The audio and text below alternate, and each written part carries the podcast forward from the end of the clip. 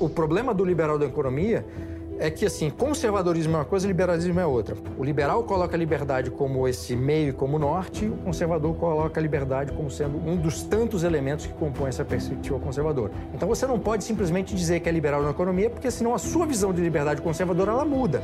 Os pais não entendem que a criança imita os hábitos e aquilo que os pais fazem. Todo mundo acha que basta seguir alguém que admira dessa direita para achar que entende de política. A maior parte dessas pessoas não sabe o que é conservadorismo. Então, onda conservadora não existe, porque não tem nada de conservadorismo nessa onda.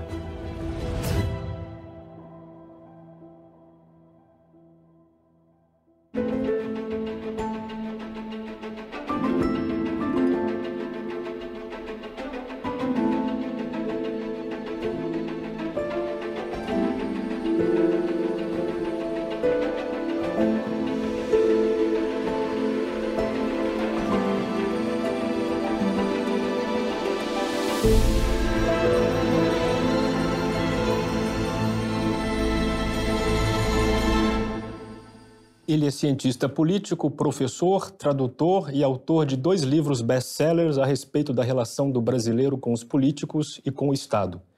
Além disso, é mestre em ciência política e relações internacionais pela Universidade Católica Portuguesa. Como conservador, ele não acredita muito nem no governo, nem no potencial que o Estado tem ou teria para resolver nossas questões mais complexas. E baseado em seus estudos e em suas ideias, tem feito um trabalho intelectual e pedagógico de divulgação dos princípios conservadores no país. Eu sou Bruno Magalhães e recebo hoje no Contraponto o meu xará, Bruno Garchag. Bruno, tudo bem? Tudo bem, obrigado pelo convite.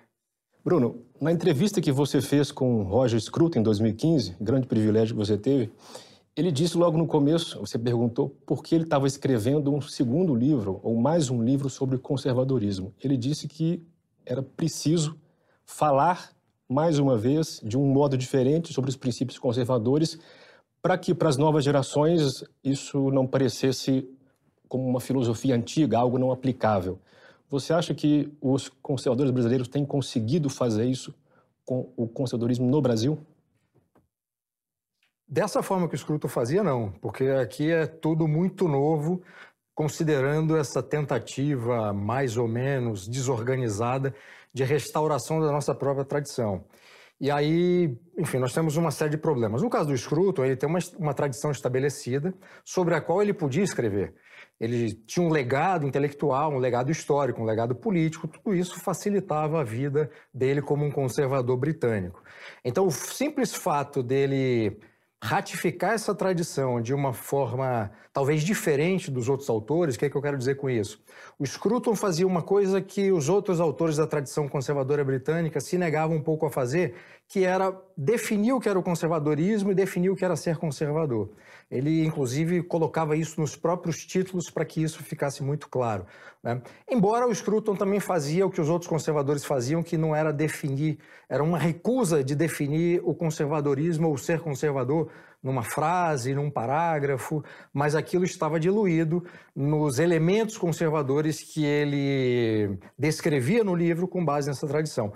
No caso do Brasil, nós temos uma dificuldade, porque nós tivemos uma tradição conservadora no século XIX, uma tradição política, uma tradição é, intelectual que foi golpeada de morte quando do golpe militar republicano em 15 de novembro de 1889. E essa tradição foi golpeada de morte e, enfim, ela foi destruída do ponto de vista intelectual e do ponto de vista político. E de uns anos para cá, você tem algumas pessoas fazendo trabalhos individuais, então você não tem um movimento, não tem nada organizado, articulado, para conhecer primeiro essa tradição e restaurá-la, obviamente atualizando devidamente aquilo que precisa ser, ser atualizado. Né? É, então, esse trabalho é um pouco mais difícil no caso do conservador brasileiro do que aquele do Scruton, mas de qualquer forma é um trabalho que precisa ser feito. Ou seja, apresentar que tradição era essa, quais eram os elementos que constituíam essa tradição, tanto intelectual quanto política, e modificar o que tem que ser modificado. A gente não pode simplesmente pegar essa tradição e transplantá-la para 2022. Né? Esse é um desafio que eu assumi, uma responsabilidade que eu assumi uh, anos atrás, e algumas outras pessoas têm feito esse trabalho também. Bom, as pesquisas indicam que o brasileiro médio é conservador. Né? As opiniões sobre os temas mais complexos e polêmicos indicam que nós somos conservadores em geral. Mas a estrutura do Estado parece que não corresponde muito a isso, né? a estrutura e a atividade estatal. Como é que pode haver esse desajuste? Hein? Bom, primeiro, essas pesquisas, quando você vai olhar as perguntas que eram feitas, basicamente essas perguntas focam em temas morais, aborto, drogas, etc, etc. A resposta a essas perguntas não define, eh, as respostas não definem alguém como sendo conservador, baseado na nossa própria tradição é, conservadora do século XIX. Então, dimensões como o ceticismo político, como o organicismo, como ah, uma perspectiva conservadora a respeito da liberdade, dos fenômenos sociais, da organização do Estado. Segurança tudo pública. Isso, segurança pública, tudo isso está completamente fora dessas pesquisas. Então, se você pegar um evangélico, você pegar um católico, você pegar alguém de uma religião cristã, elas não sendo conservadoras, é, talvez tenham a mesma resposta. Eu acredito que tenham. Então você não consegue identificar, com base nessas perguntas, se alguém é conservador ou não. Porque alguém pode muito bem se declarar contra o aborto, contra isso, contra aquilo, etc, etc. E quando você vai perguntar a respeito de questões políticas, essa pessoa votaria num partido revolucionário, num partido socialista marxista, que destruiria todos aqueles valores ou princípios e elementos que constituiriam um pensamento conservador. Então, essas pesquisas não demonstram nada. Eu sei que a, a orientação dessas pesquisas foi no sentido de tentar identificar se o brasileiro era conservador ou não, mas as pessoas que fizeram essa pesquisa e formularam essas perguntas não sabem o que é o conservadorismo. Não sabem o conservadorismo estrangeiro, não sabem qual é, qual, qual é o nosso conservadorismo, essa tradição. Portanto, não dá para basear essas respostas para afirmar que o brasileiro médio é conservador. Era preciso fazer um outro tipo de pesquisa, essa pesquisa não existe. Elas geraram uma falsa ideia, então? Completamente, que... completamente. E essas pesquisas foram apresentadas como sendo o retrato de que o brasileiro médio seria conservador, mas as pesquisas são inadequadas. Então, e você tem um palpite sobre esse assunto? Pela sua experiência, conhecimento? Isso é muito difícil, porque qualquer palpite, qualquer é, opinião que eu der, ela vai estar restrita, limitada ao meu microcosmo de, de convivência. O meu microcosmo de convivência é um micro, microcosmo muito plural. Então, eu convivo com pessoas completamente diferentes, é, enfim, é, em termos é, sociais, em termos políticos, em termos econômicos, em termos de formação. Quer dizer, amigos que eu tenho de infância, amigos queridos que eu tenho de adolescência, até da vida adulta, amigos que moravam em periferia, em algumas periferias que eu morei, em lugares diferentes do Brasil, que são meus amigos até hoje, lugares que eu volto até hoje. Enfim, são pessoas de fora dessa minha realidade. Ao mesmo tempo, eu tenho amigos, colegas que são do mundo acadêmico, do mundo intelectual. É, se eu tentasse coletar é, opiniões né, desses microcosmos, desse grande microcosmo que eu convivo diariamente, eu não teria uma resposta para dar, porque, no fundo, até se eu localizar indivíduos diferentes nesses ambientes, são visões muito distintas.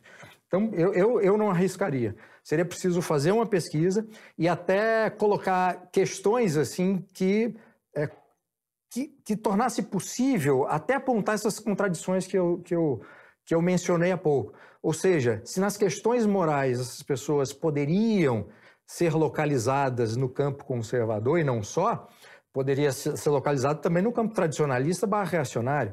Então, nós não estamos falando só de uma dimensão conservadora no posicionamento moral. É, e, ao mesmo tempo, poderia ser feitas, é, poderiam ser feitas perguntas nesse âmbito e também no âmbito político né, é, para medir o grau de confiança nas instituições, o grau de confiança nos próprios políticos e a forma como entendem a política e essa relação do indivíduo com o poder. E, é, eu não arriscaria uma resposta com base nessa pluralidade que eu vivo, né, mas eu, eu eu tenho certeza que essas pesquisas que tentaram ser feitas para demonstrar que o brasileiro médio é conservador, é, eu não acho que essas pesquisas mostrem isso, porque essas perguntas estão erradas. É possível dizer que existe uma visão conservadora sobre o fenômeno da miséria econômica? Também não. Assim, na média, você está falando? Os autores conservadores, eles tratam desse fenômeno da ah, não, miséria não, econômica? Assim, a, a gente está tá, tá indo para os autores conservadores, né? É, os, os mais recentes, sim, até porque tem muitos fenômenos sociais e econômicos, desafios que se impuseram na vida da sociedade que autores do passado não ou não se preocupavam com isso ou a realidade era muito distinta. Né? A própria organização do Estado, o, o, a, os próprios serviços e responsabilidades que os estados do passado, que as organizações políticas tinham, eram bastante distintas do que nós temos hoje. Né? Mas o próprio Scruton, que você citou, era um autor que tinha um, uma visão a respeito do, do progresso econômico, do desenvolvimento econômico, como sendo um dos elementos-chave para poder vencer a pobreza, por exemplo. Né? Ao mesmo tempo que existe uma, separação interessante, né? É, alguém inventou, eu não sei quem foi, mas se disseminou como uma praga, como uma erva daninha, uma expressão que eu detesto e, e combato vigorosamente, que é o tal do é, conservador nos costumes e liberal na economia. Né? Que quem é criou isso? Uma... Quem criou isso? Eu não sei, enfim, mas o sujeito foi bom na, na, na frase, porque a frase pegou igual aquelas músicas dos anos 80 que entravam na rádio e você não conseguia esquecer a porcaria do refrão. Né? Mas, de qualquer forma, é uma frase muito equivocada. Primeiro, porque você falar em conservadorismo de costumes, sem dizer que, que costumes são esses, você não está definindo exatamente o que aquilo é. E nenhum conservador, porque está vinculado ao presente, vai cair no erro de dizer, não, eu defendo todos os costumes. Isso é um contrassenso. Isso é uma posição anticonservadora. Porque o conservador, ele vive o presente, ele está vinculado ao presente e olha para o passado como um sábio conselheiro.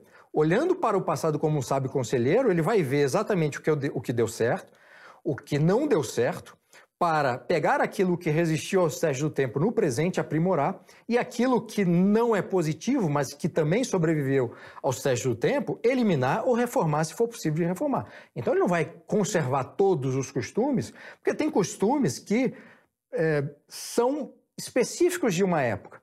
Eu nem vou dizer que são explicados ou justificados pela época, não é essa a discussão, mas são costumes específicos de uma época. Com os olhos do presente, a gente pode julgar se esse costume era certo ou não. Costumes que conservadores do século XIX, do século XVIII defendiam, às vezes até como sendo costumes conservadores.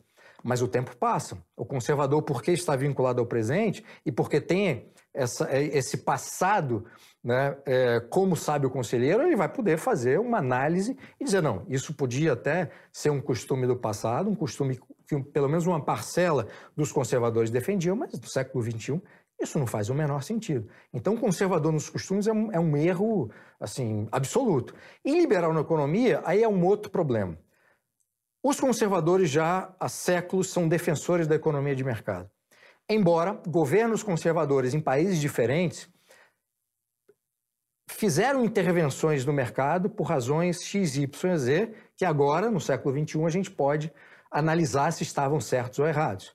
Mas não há um problema de uma perspectiva conservadora que o Estado faça intervenções, tá? a priori, entende? A gente pode a partir do momento em que até um governo conservador colocar um tipo de intervenção, os conservadores é, acender a luz vermelha, não, mesmo você sendo um, um governo conservador, isso está errado. Isso já se mostrou fracassado no, no passado e, e, você, governo conservador, está tentando trazer uma coisa que já se provou equivocada. Não pode ser feito. Mas, a priori, um conservador só vai ter algum tipo de prevenção numa determinada intervenção na economia, não há uma intervenção como faria uma, um socialismo, uma social-democracia, um socialismo marxista. Não é esse tipo de intervenção. Mas eh, já aconteceu tanta coisa no caso do Brasil, por exemplo. O Brasil é um grande laboratório de testes né, de engenharia social, política e econômica. Então a gente tem um tipo de experiência negativa, de testes de coisas que deram errado, nessas três dimensões, social, política e econômica. Eh, e esse laboratório permite que um conservador hoje no século XXI consiga identificar, assim, tem um, tem um cardápio né, imenso de coisas que já deram errado. Em outros países com tradição, tradições conservadoras mais longas, uh, o capital de erros deles, dessas tradições, é menor. Então, eles ainda podem se dar ao luxo de errar e, e, enfim, enfrentar as consequências desses erros. Né? Uma outra coisa também, num país que enriqueceu durante séculos, esses países podem se dar ao luxo de errar de cometer erros econômicos, seja lá é, a orientação política desse governo, E a capacidade de recuperação desses países é muito mais ágil do que a nossa. A gente, além de ter errado, a gente não enriqueceu durante séculos. A gente não teve essa grande experiência de uma liberdade de mercado que países, que outros países tiveram. A gente, eu não lembro exatamente quem falou isso, algum economista brasileiro, enfim, não, não, não vou lembrar, mas alguém que disse uma frase muito interessante. O Brasil criou um estado de bem-estar social antes de ter a liberdade de mercado que outros países que criaram estados de bem-estar social, como a Inglaterra, tiveram. Então a gente começou a gastar, a ter um Estado gastador antes de ter uma, uma sociedade é, próspera. Né? Mas, enfim, a, coisa, o problema do liberal da economia é que assim, conservadorismo é uma coisa, liberalismo é outra. Quando você diz liberal na economia, você necessariamente está assumindo toda a perspectiva liberal é, na economia. E a visão de liberdade de um conservador é distinta da visão de liberdade de um liberal. Então você não pode simplesmente dizer que é liberal na economia, porque senão a sua visão de liberdade conservadora ela muda para ser aplicada num determinado segmento. E isso também não existe, isso é, é, um, é um contrassenso. Então eu prefiro embora eu saiba que conservadores americanos e, e, e britânicos usem essa expressão é, liberal na economia, é, existem autores que usam essa expressão, mas eu não gosto. Eu não gosto, não uso e incentivo os outros a não usarem aqui no Brasil, porque eu acho que é uma, uma, um uso inadequado do termo. Um conservador pode defender uma economia de mercado, pode defender liberdade de mercado, mas quando usa o liberal na economia, ele assume todo o pacote liberal para olhar o fenômeno econômico e para agir politicamente é, na economia. E isso eu acho que é um erro porque é de fato incompatível com o resto do imaginário conservador. É incompatível porque a visão que se tem de liberdade, a perspectiva de liberdade de outros assuntos de um conservador é distinta de um liberal. Para dar um exemplo assim muito rápido, é, o liberal, um liberal clássico e, e, as versões mais radicalizadas desse liberalismo clássico, como o libertarianismo, ou libertarismo, como, como queira traduzir, é, a liberdade, no fundo, é um meio, mas também é um fim. Então, a liberdade ela está sempre no horizonte de um liberal. No caso do conservador, a, liberar, a liberdade é um dos elementos que estão, que fazem parte dessa perspectiva conservadora, assim como a ordem, assim como a responsabilidade, assim como as virtudes. Então, não é um só. O liberal coloca a liberdade como esse meio, como norte, o conservador coloca a liberdade como sendo um dos elementos um dos tantos elementos que compõem essa perspectiva conservadora. Quando você diz liberal na economia, então você está deixando de ser conservador né, é, também na economia para usar uma visão restritivamente liberal. E por isso que eu considero isso um erro. Bom, pegando de empréstimo o subtítulo de um de seus livros, por que, que o brasileiro não confia nos políticos, mas ama o Estado? Pois é, quando eu escrevi o livro, eu pesquisei o livro em 2014, esse livro foi lançado em 2015. Eu me baseei para criar esse subtítulo em duas pesquisas que foram que estavam sendo feitas há alguns anos, que mostravam o grau de confiança e o grau de desconfiança dos brasileiros em relação a determinadas instituições. É, governo, polícia, igreja, etc, etc. Essas pesquisas, eu usei duas que eram as mais recentes, que tinham sido publicadas em 2014, mostravam que o grau de desconfiança no, nos políticos era muito alto e o grau de confiança em algumas instituições era alto. O que era uma coisa muito esquisita, porque ao mesmo tempo é, que não confiava nos políticos que constituíam, que fazem parte dessas instituições, de algumas instituições políticas, esse mesmo brasileiro, ou aquela maioria pesquisada, achava que bastava ver uma instituição que, baseado na Constituição, oferecia determinados serviços, que o fato de haver isso, haver essa promessa, isso seria realizado. Essa conta não fechava. E talvez essa conta não fechava porque o nosso ensino de matemática é muito ruim e lógica não existe, né? Até nas faculdades de direito o ensino de lógica é muito ruim. Mas de qualquer forma, assim, era como se houvesse na cabeça de nós brasileiros uma dissociação entre as instituições e os homens que compõem essas instituições. Então você conversava com uma pessoa e dizia e perguntava assim: ah, o que, você acha de políticos de forma geral?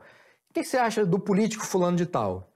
enfim, a quantidade de desilusão, impropérios, xingamentos que essa pessoa direcionaria a esses políticos, enfim, o cardápio seria enorme.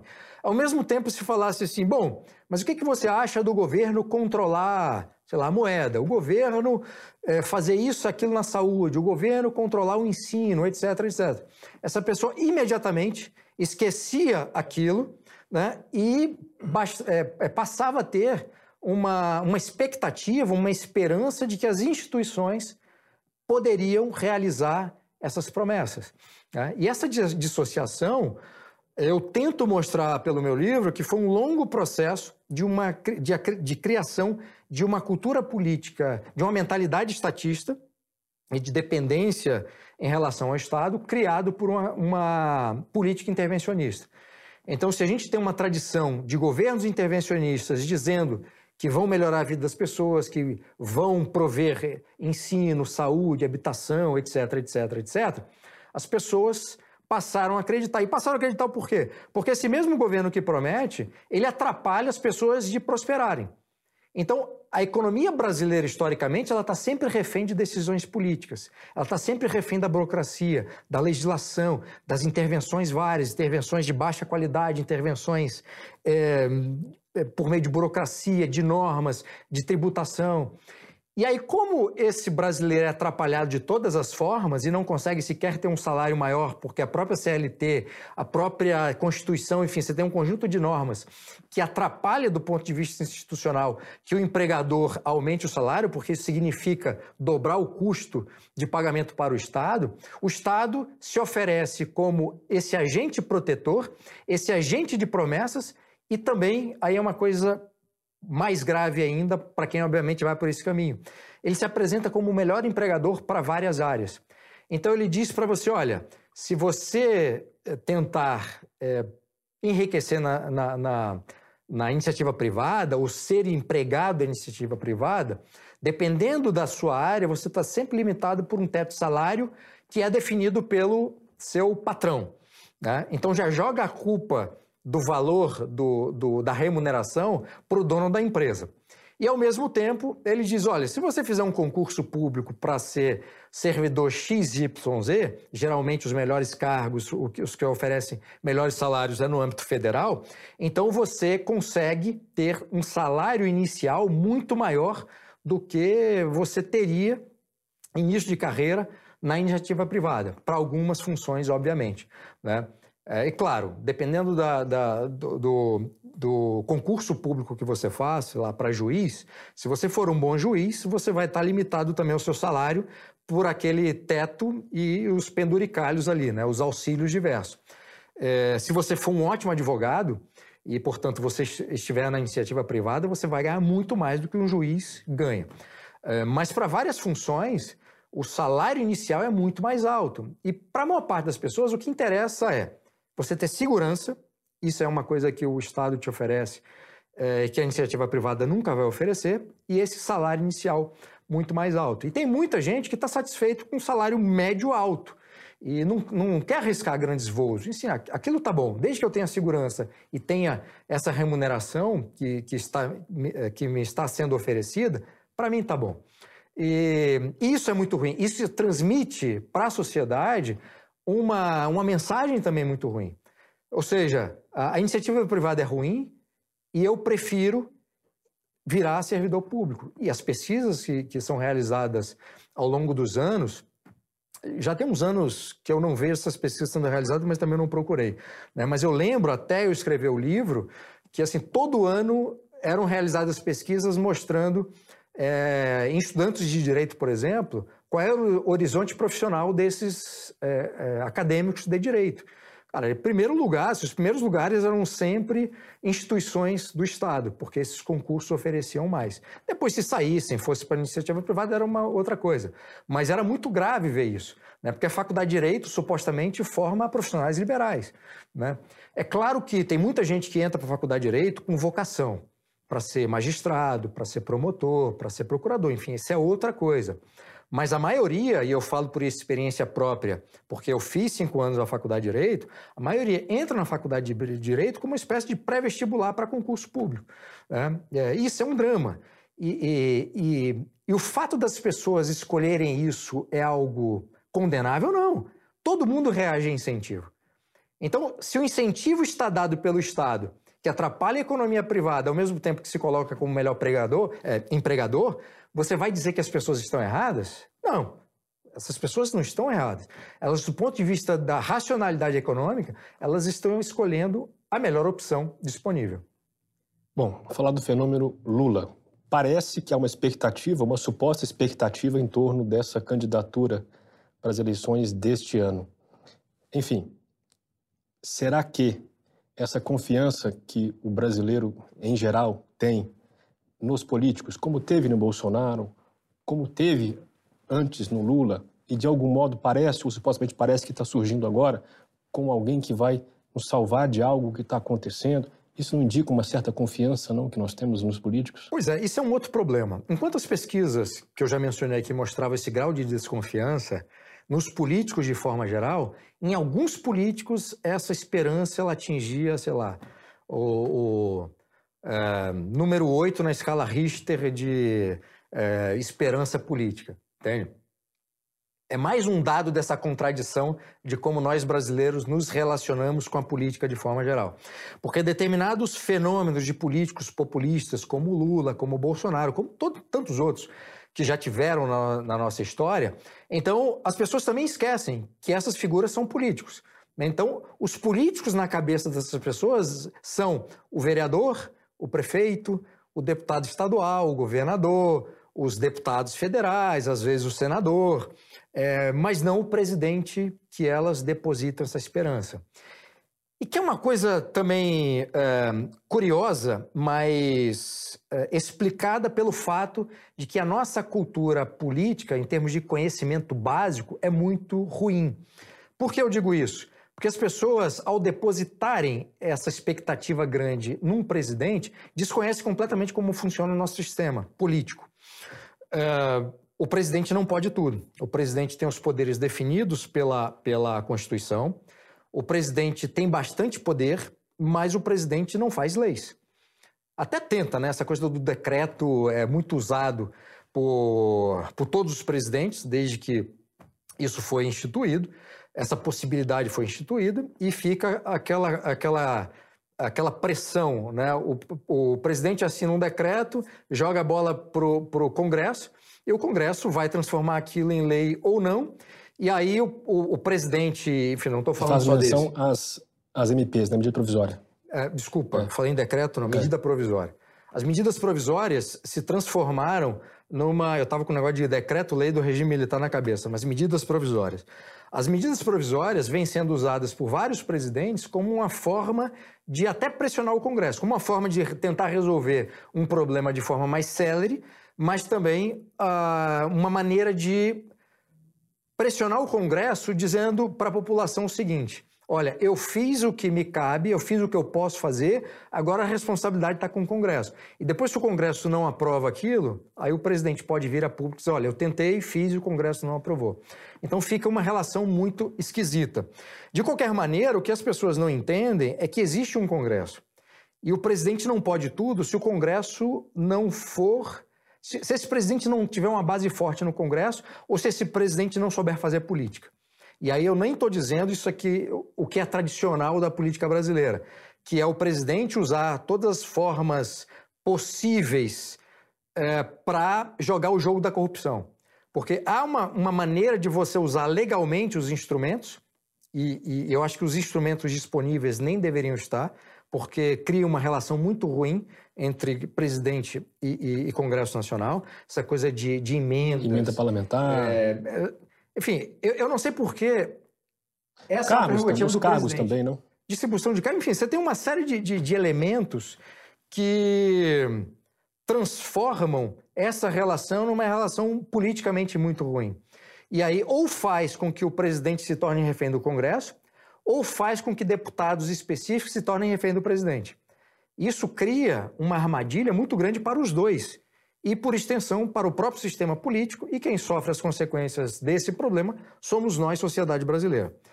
É, mas, dito isto, o presidente tem instrumentos legais para usar e para fazer essa relação com o Congresso, mas também pode usar esses instrumentos legais para de forma ilegal, de forma corrupta. E o que a gente vê são essas duas coisas acontecendo, acontecendo é, e sendo utilizados por, por presidentes distintos. Tá? É, então, o que eu acho, né, aí voltando ao ponto inicial que eu acabei divagando muito aqui, é que as pessoas, ao depositarem muita expectativa num presidente, desconhecem a forma como isso funciona. Acham que basta eleger um presidente que o Congresso não vai atrapalhar, que o presidente não precisa fazer política, que o presidente basta assinar uma medida provisória, ou até, eu acho que até tem muita gente que acha que o presidente pode legislar. Pode, ou seja, impor a sua vontade é sobre o Congresso e, e sem qualquer tipo de oposição. Tá? E, e, esse desconhecimento faz com que essa fé exagerada num presidente possa é, acabe criando uma outra coisa ruim em termos de entendimento do sistema e até de votação. Porque quando você tem um presidente ruim, é, o Congresso se torna um obstáculo a esse presidente ruim. Quando você tem um presidente bom e que sabe fazer política, esse Congresso pode ser um aliado. Um outro problema que nós temos que é o sistema eleitoral. O sistema eleitoral nosso para a eleição do legislativo, em razão do coeficiente eleitoral e o coeficiente partidário, você tem uma coisa extraordinária que a maioria do Congresso não foi eleita pelos votos próprios. Então, esse Congresso, o atual, como os passados, a maior parte dessas pessoas foi eleita com voto do puxador de voto, em razão do coeficiente eleitoral e coligação, e voto do partido. Então, você tem uma pequena, um pequeno grupo que é eleito porque, enfim, foi muito votado, todo o resto foi puxado por esses dois coeficientes. Que tipo de representatividade nós temos no país se a maioria eleita não pela escolha do eleitor, mas em razão de um sistema eleitoral? Isso não existe. Então, quando se fala em democracia no Brasil, me dá vontade de rir, né? Porque o próprio sistema representativo, ele, ele com esse modelo, ele não é, ele não é verdadeiro. É, eu não gosto desse sistema eleitoral. Eu acho o sistema eleitoral o mais adequado para o Brasil, o tamanho que a gente tem, com as singularidades que nós temos, é o voto distrital puro. E, e eu também não gosto do, desse modelo é, presidencialista republicano, porque foi uma importação artificial do modelo americano, imposto de forma autoritária depois do golpe militar do 15 de novembro de 1889. E a nossa república, talvez muita gente não, não saiba, e parte da nossa audiência também não saiba, é, esse golpe é, derruba a monarquia, institui uma república autoritária, e os dois primeiros governos, Deodoro da Fonseca e principalmente do Floriano Peixoto, foram duas ditaduras. Então, nossa república presidencialista nunca começa democrática, ela começa com duas ditaduras. E, e, a nossa história do presidencialismo republicano é uma história de turbulência, de crise, de golpe, de mudança de, de, de Constituição. Ah, com, com cento e tantos anos de, de, de, de República, você ter seis constituições, é um negócio extraordinário. E aqui nós temos também uma outra coisa extraordinária, não estou dizendo que é exclusividade brasileira, mas que é um fenômeno curioso, dado o tempo histórico tão curto, é que cada autoritário que chegou ao poder quis ter uma Constituição para chamar de sua. Foi assim com Vargas, foi assim com o regime militar. Quer dizer, Você tem um regime autoritário ou você tem uma figura autoritária. No caso do Vargas, era um autocrata. No caso do regime militar, você tinha um grupo de, de autocratas autoritários. Cada um desses grupos quiseram ter uma constituição para chamar de sua, para fazer uma espécie de justificativa jurídica para legitimizar, é, legitimar o próprio regime. É, é, isso é um negócio extraordinário. Mas a, a, história do nosso presidencialismo republicano é uma história de instabilidade, de golpes militares, de desequilíbrio, desarmonia. É, assim, como a gente chegou até agora com esse tipo de, de problema e com esse tipo de discussão antiga? Por conta disso. Que modelo você acha que seria adequado para nós?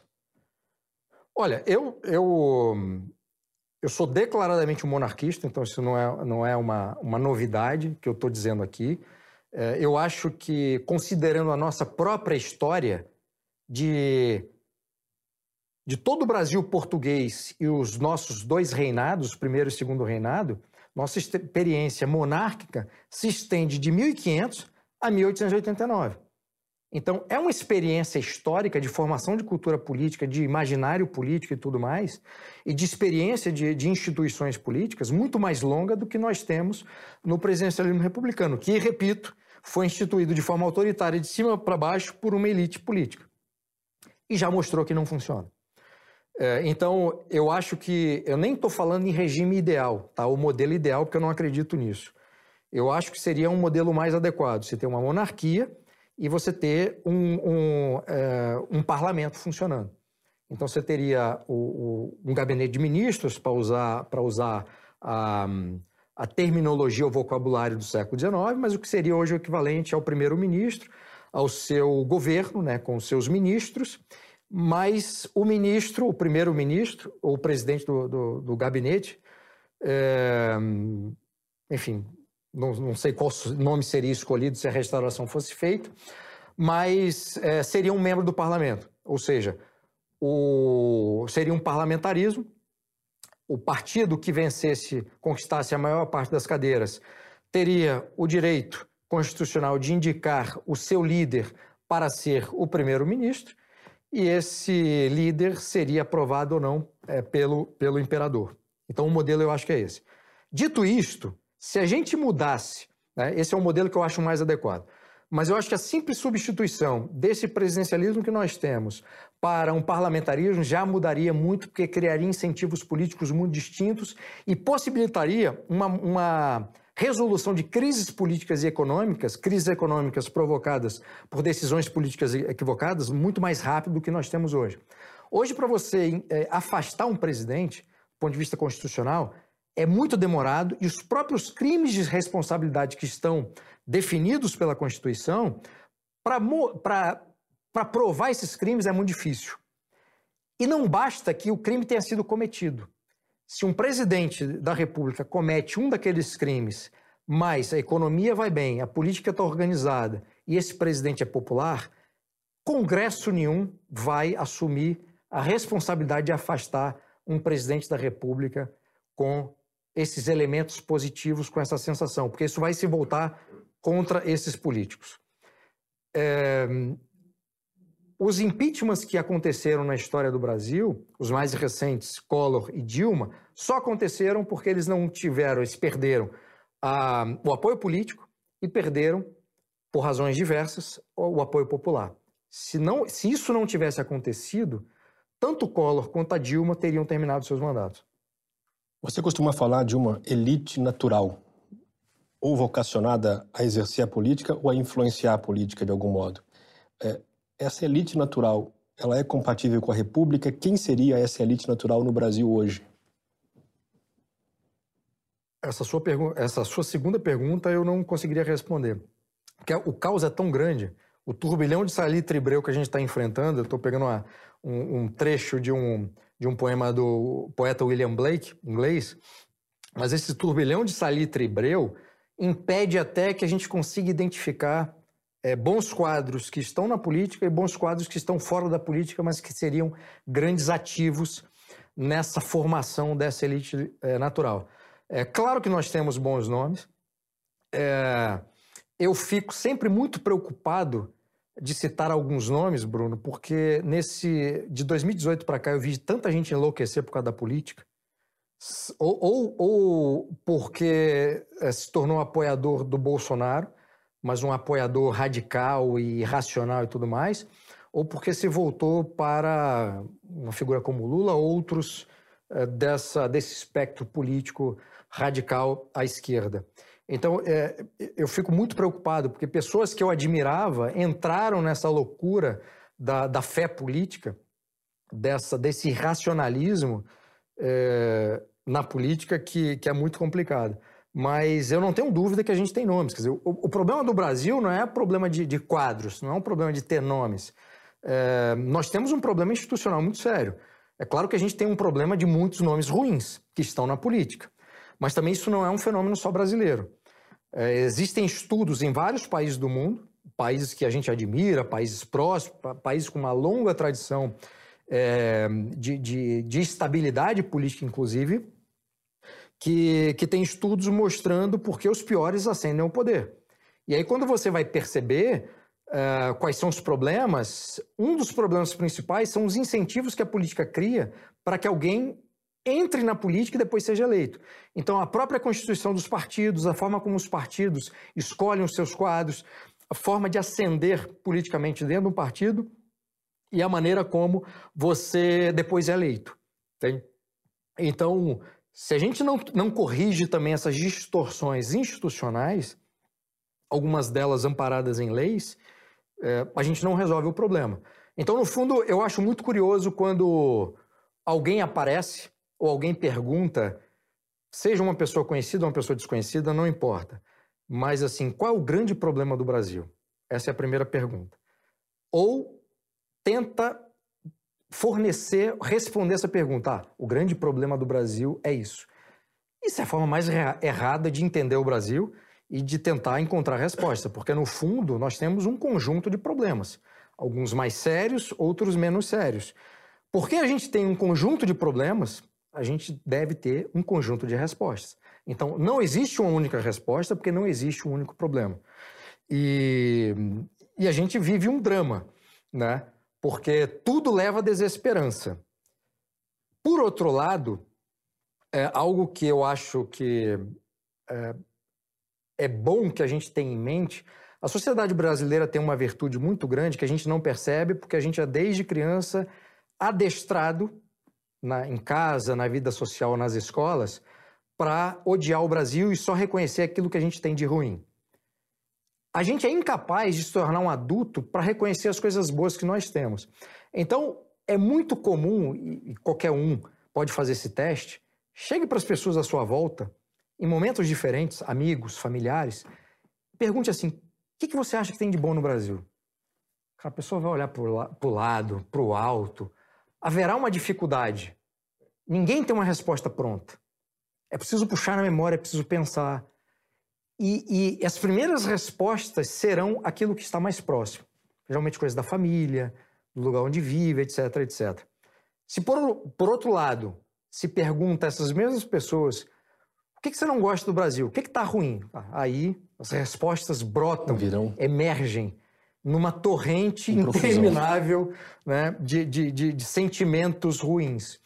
E aí, para voltar ao meu ponto, é, uma das virtudes da nossa sociedade é que a gente muda muito rápido a partir do momento que a gente descobre que existe um problema. Isso aconteceu e acontece assim sistematicamente, tanto do ponto de vista institucional quanto do ponto de vista social. Por essa razão, nós somos um, um dos países que mais assimila e usa a tecnologia da forma mais rápida possível. Né? É claro que esse uso, esse uso, pode ser bom ou ruim, isso não importa. Né? Mas a gente está sempre aberto a mudanças positivas. Para dar um exemplo institucional, em 2018 foi feita uma, uma mini reforma trabalhista, que não foi a reforma que a reforma necessária, nem digo a, ideal, não foi a reforma necessária, mas mudou coisas bastante importantes e coisas que já começaram a produzir efeito.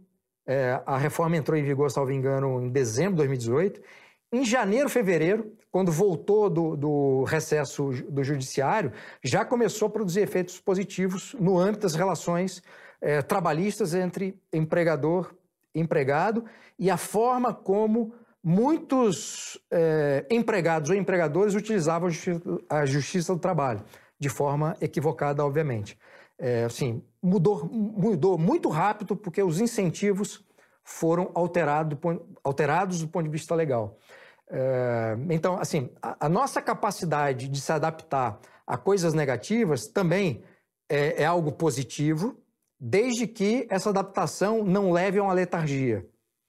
Sabe? Então, assim, é, ao mesmo tempo que nós, é, a nossa capacidade adaptativa é algo a ser celebrado, por outro lado, se demora muito a mudar é, é, a, a, aquele problema a ser corrigido, essa capacidade de adaptação leva a, uma, a um sentimento de pessimismo e de aceitação resignada. Então, ah, é assim mesmo, vamos aceitar aqui, enfim.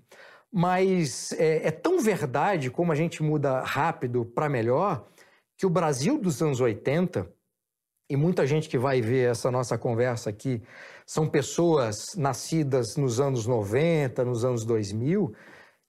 Essas pessoas que não viveram nos anos 80 como eu acho que é o nosso caso, não fazem ideia do que era o Brasil da década de 80. Assim, parece um filme de terror.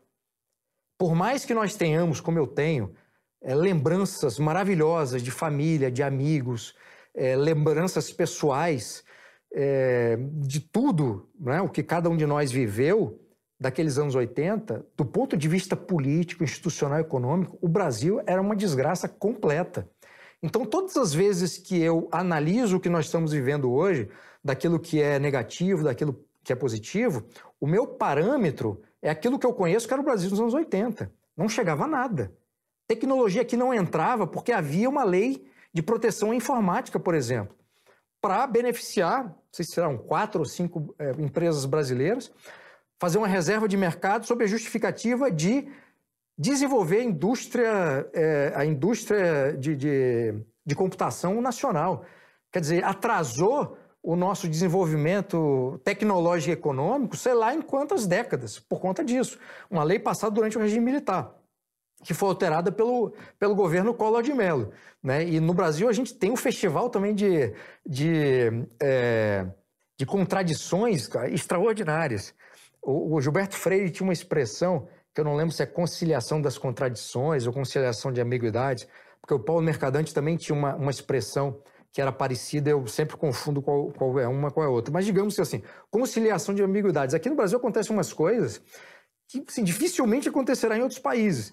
Né? Você, você teve um governo como o Collor, que foi aquela tragédia, aquela desgraça completa, confisco, não sei o quê, aquilo um negócio tenebroso que não foi estudado ainda, a nova geração não sabe o que foi aquilo. A quantidade de gente que se matou, se suicidou porque não tinha dinheiro, não tinha como pagar as pessoas. Ah, e o Collor está solto. A ministra da Economia está solta, morando nos Estados Unidos. Cara, isso é um negócio inacreditável. Esse mesmo presidente, desse mesmo governo, abriu o Brasil, mudou essa, essa, essa lei que, que existia junto com o Congresso, e, e portanto, assim, é, os nossos governos também, se você vai analisar as coisas que aconteceram, tem contradições assim gritantes. Mas enfim, é, tudo para dizer que nós temos é, coisas muito boas no Brasil. Nós somos um povo muito criativo. É, mas não essa coisa criatividade malandra, não é isso.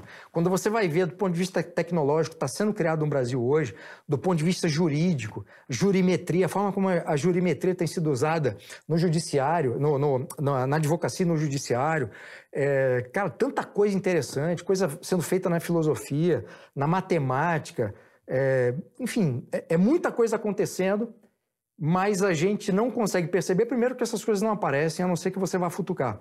E segundo, a política ela domina tanto a nossa vida em termos de discussão que acontece uma coisa que aí é uma coisa muito ruim. A gente tende sempre a confundir o governo de, de turno com o país. É. E aí, todas as vezes que eu ouço assim, ah, o Brasil é isso, o Brasil não dá certo, o Brasil está fadado ao fracasso, né? É sempre uma confusão entre é, o que é o Brasil, ou seja, o, o, que, o que todos nós fazemos individualmente no nosso trabalho, nas nossas vidas pessoais, e aquele governo que de alguma forma está atrapalhando esse Brasil. E isso é uma coisa muito ruim, mas que casa perfeitamente com o treinamento que nós temos de odiar o Brasil. Então as peças se encaixam. E essa é uma armadilha que, se a gente não sair, se a gente não dividir o, o que somos nós que constituímos o Brasil e o que são decisões ruins de governo que atrapalham esse Brasil, a, a tendência é sempre reforçar coisas negativas, a gente continuar sendo dominado pelos piores que ascendem ao poder e uma parcela da sociedade sempre tentando depositar a esperança num determinado candidato, achando que esse candidato, uma vez eleito, vai conseguir resolver todos esses problemas. Eu imagino que você não utilize e não goste da expressão desigualdade social. A pergunta é: a discussão em torno do tema que essa expressão designa é possível de algum modo? Você consegue descompactar essa expressão de modo geral, uma discussão boa, ou você acha que nada em torno desse tema vale a pena?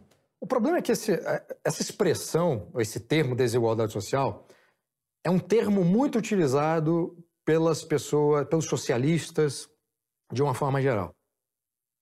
É, dessa grande família dos socialistas, né? sejam os marxistas ou não marxistas. todas as vezes que tratam desse fenômeno, eles tratam de uma forma equivocada, não só fazendo uma leitura errada do que isso significa, mas propondo soluções que não vão resolver o problema. Muita gente vai contrapor essa visão de combate à desigualdade social com a visão de combate à pobreza. Eu, durante muito tempo, fui um, uma dessas pessoas é, é, para tentar dissociar esse negócio. Por quê? Porque quando você vai falar de desigualdade social, você vai ter que comparar. Primeiro, você vai ter que explicar o que é a desigualdade e as desigualdades que existem em faixas da população é, que são colocadas naquelas letras. E aí, se você for analisar cada uma das letras, vai existir desigualdade social né? no A, no B, no C, no D, no E. Então, se você for, for, for dizer o seguinte, é, nessa faixa A, as pessoas têm patrimônio de acima de um milhão de reais. É a faixa A. Eu não sei, estou jogando aqui um, um, número. Eu nem lembro é, oficialmente quais são as, os critérios que se usa para cada, é, cada faixa social dessa. Mas digamos que seja isso, um milhão de reais para nossa audiência entender. Então você vai ter alguém que tem um patrimônio de um milhão de reais e alguém que vai ter um patrimônio de um bilhão de reais. Portanto, dentro dessa faixa A, existe uma desigualdade.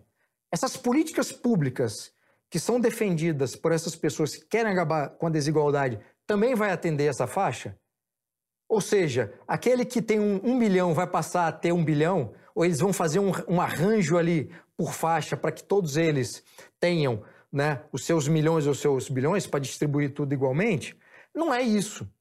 Esse discurso é feito para dizer o seguinte: quem está na base da pirâmide, aquele que é, ganha, sobrevive, sei lá como, com menos de um dólar por dia, ou seja, aquelas pessoas que estão numa situação de miséria, que precisam de ajuda, de fato, é, essas pessoas aqui, é preciso combater essa desigualdade, porque ao mesmo tempo que tem essa pessoa aqui que vive com menos de um dólar, tem pessoas vivendo com um milhão, com um bilhão e tal. É preciso fazer um arranjo aqui para que essas pessoas saiam dessa vida. Não há dúvida, do ponto, de uma perspectiva pessoal e conservadora, não há dúvida que tem que haver qualquer tipo de medida, seja privada ou estatal, para que essas pessoas não vivam com isso, não vivam numa situação de miséria, de fome, de morar na rua, de quando tem casa, esgoto a céu aberto, passando ou dentro de casa, ou embaixo de casa, ou na porta de casa. Esse é um problema que tem que ser resolvido. Disso, assim, não há dúvida sob qualquer perspectiva, enfim, humana. Né? Eu estou falando de uma perspectiva conservadora, que é a perspectiva que eu defendo.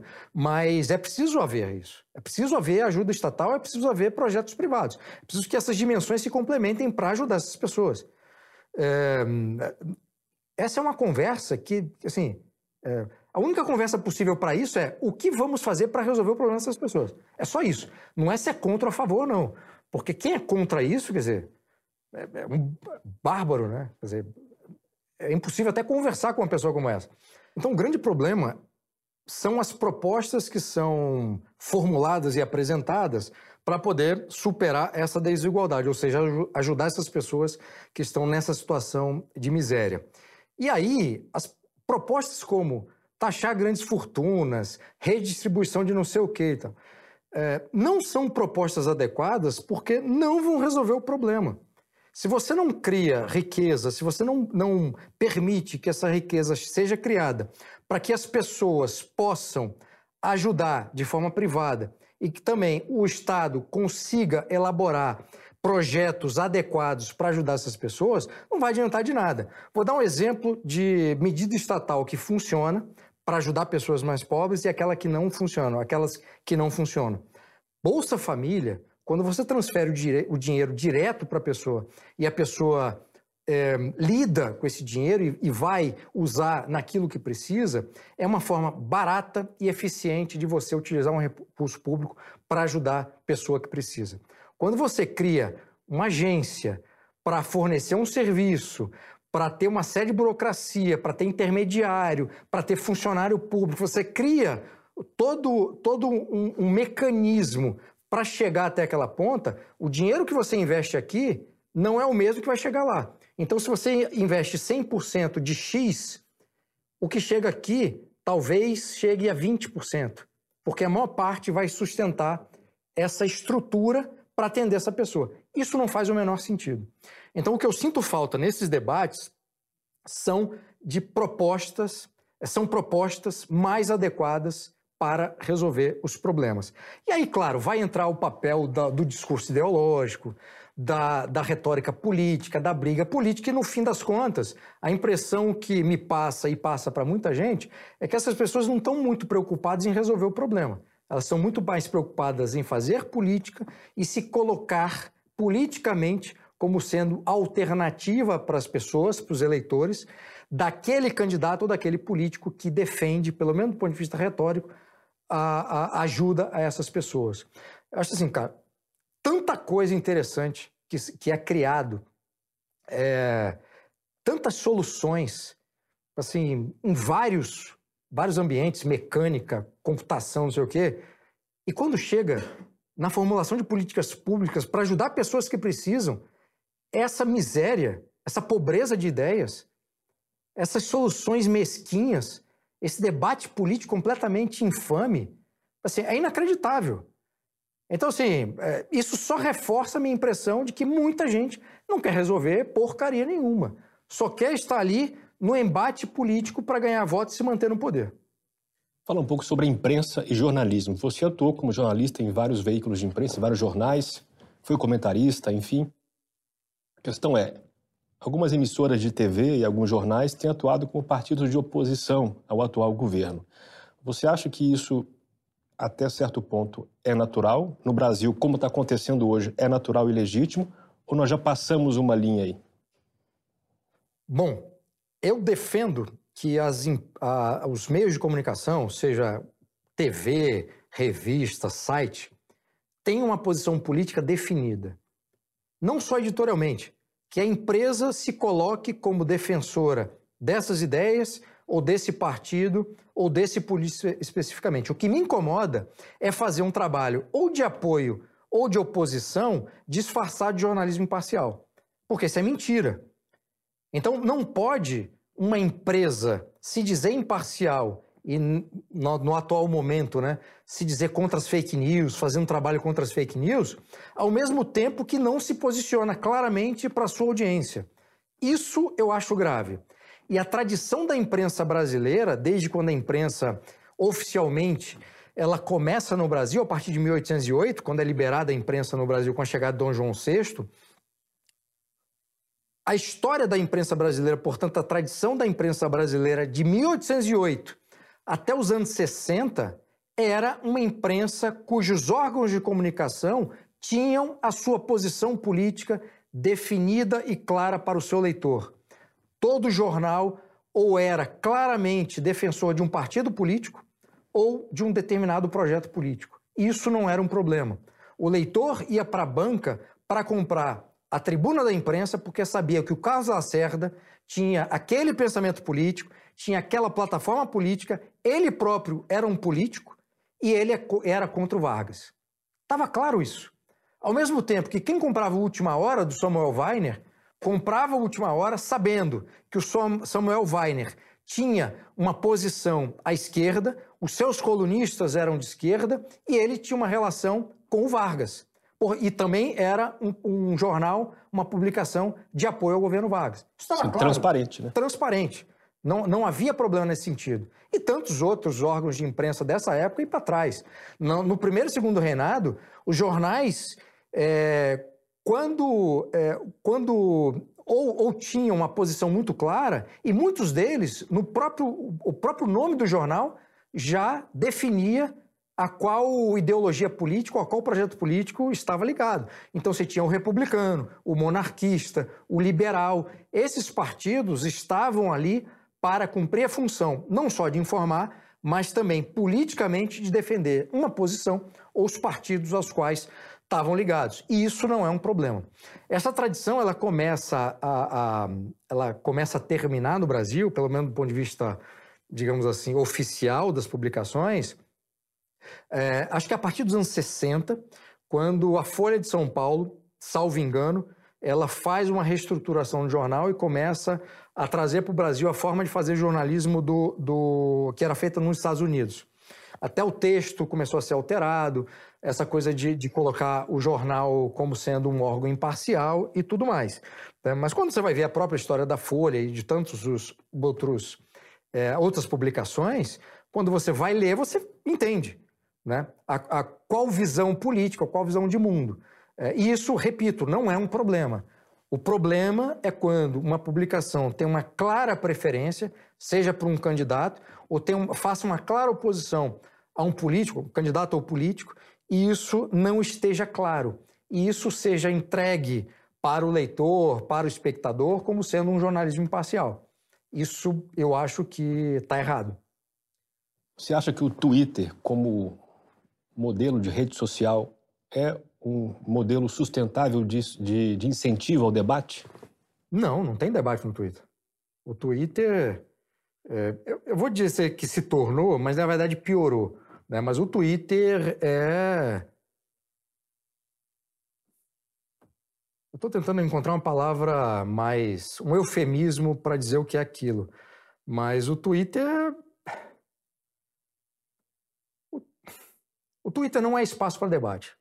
E onde há espaço para debate no Brasil hoje? Se é que há.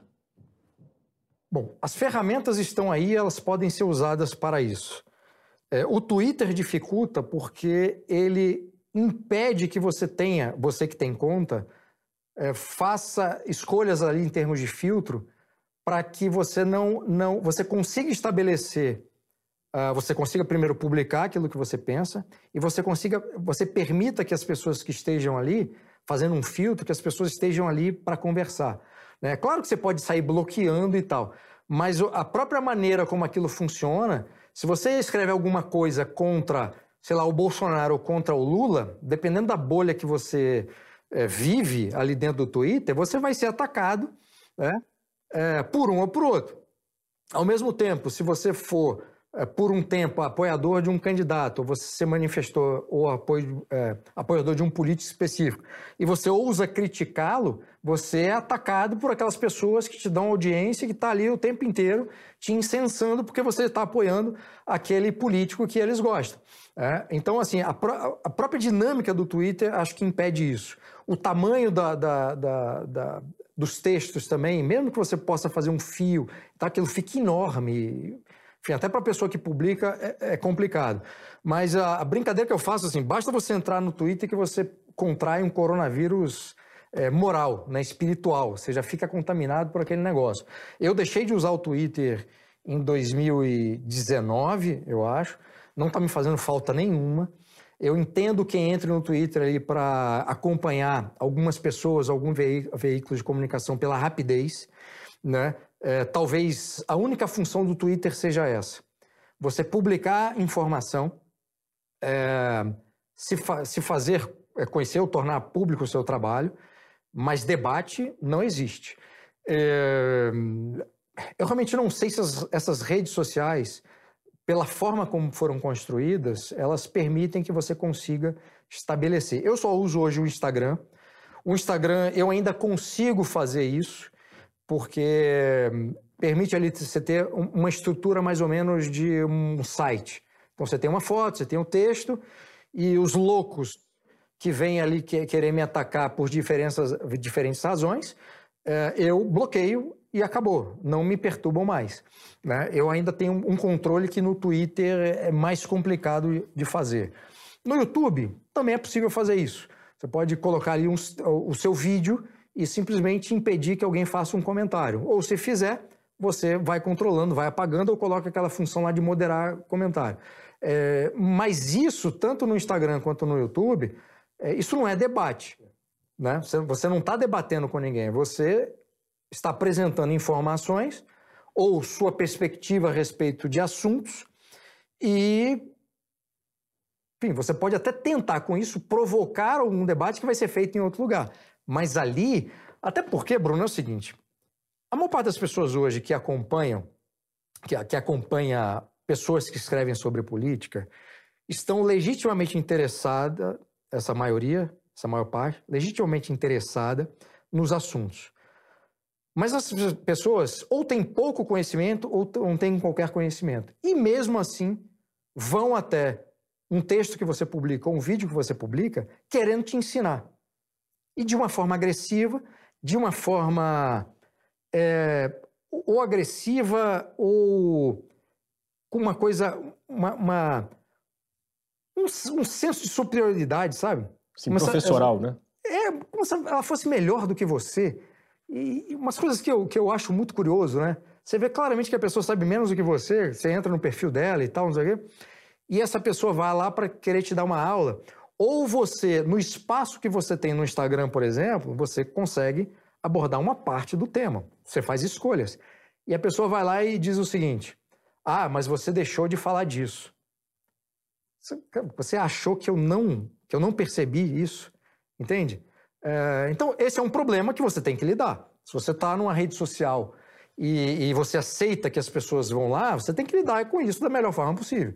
Né? Ou simplesmente bloqueando sem responder, ou levando um bom humor, ou fazendo uma coisa que eu tento sempre fazer se a pessoa não é agressiva e eu vejo que ela até veio com um tom um pouco mais, enfim, um pouco mais de rede social, é, mas eu vejo que há algum interesse, eu exercito a minha compaixão cristã e vou lá e faço uma resposta tentando, enfim, mostrar outros caminhos e tal. Eu ainda tento fazer esse diálogo. Mas, assim, o ponto da sua pergunta é: é possível fazer debate nesses lugares? Não. Nenhuma rede social foi criada nem permite um debate. Debate, ele é possível em outras áreas.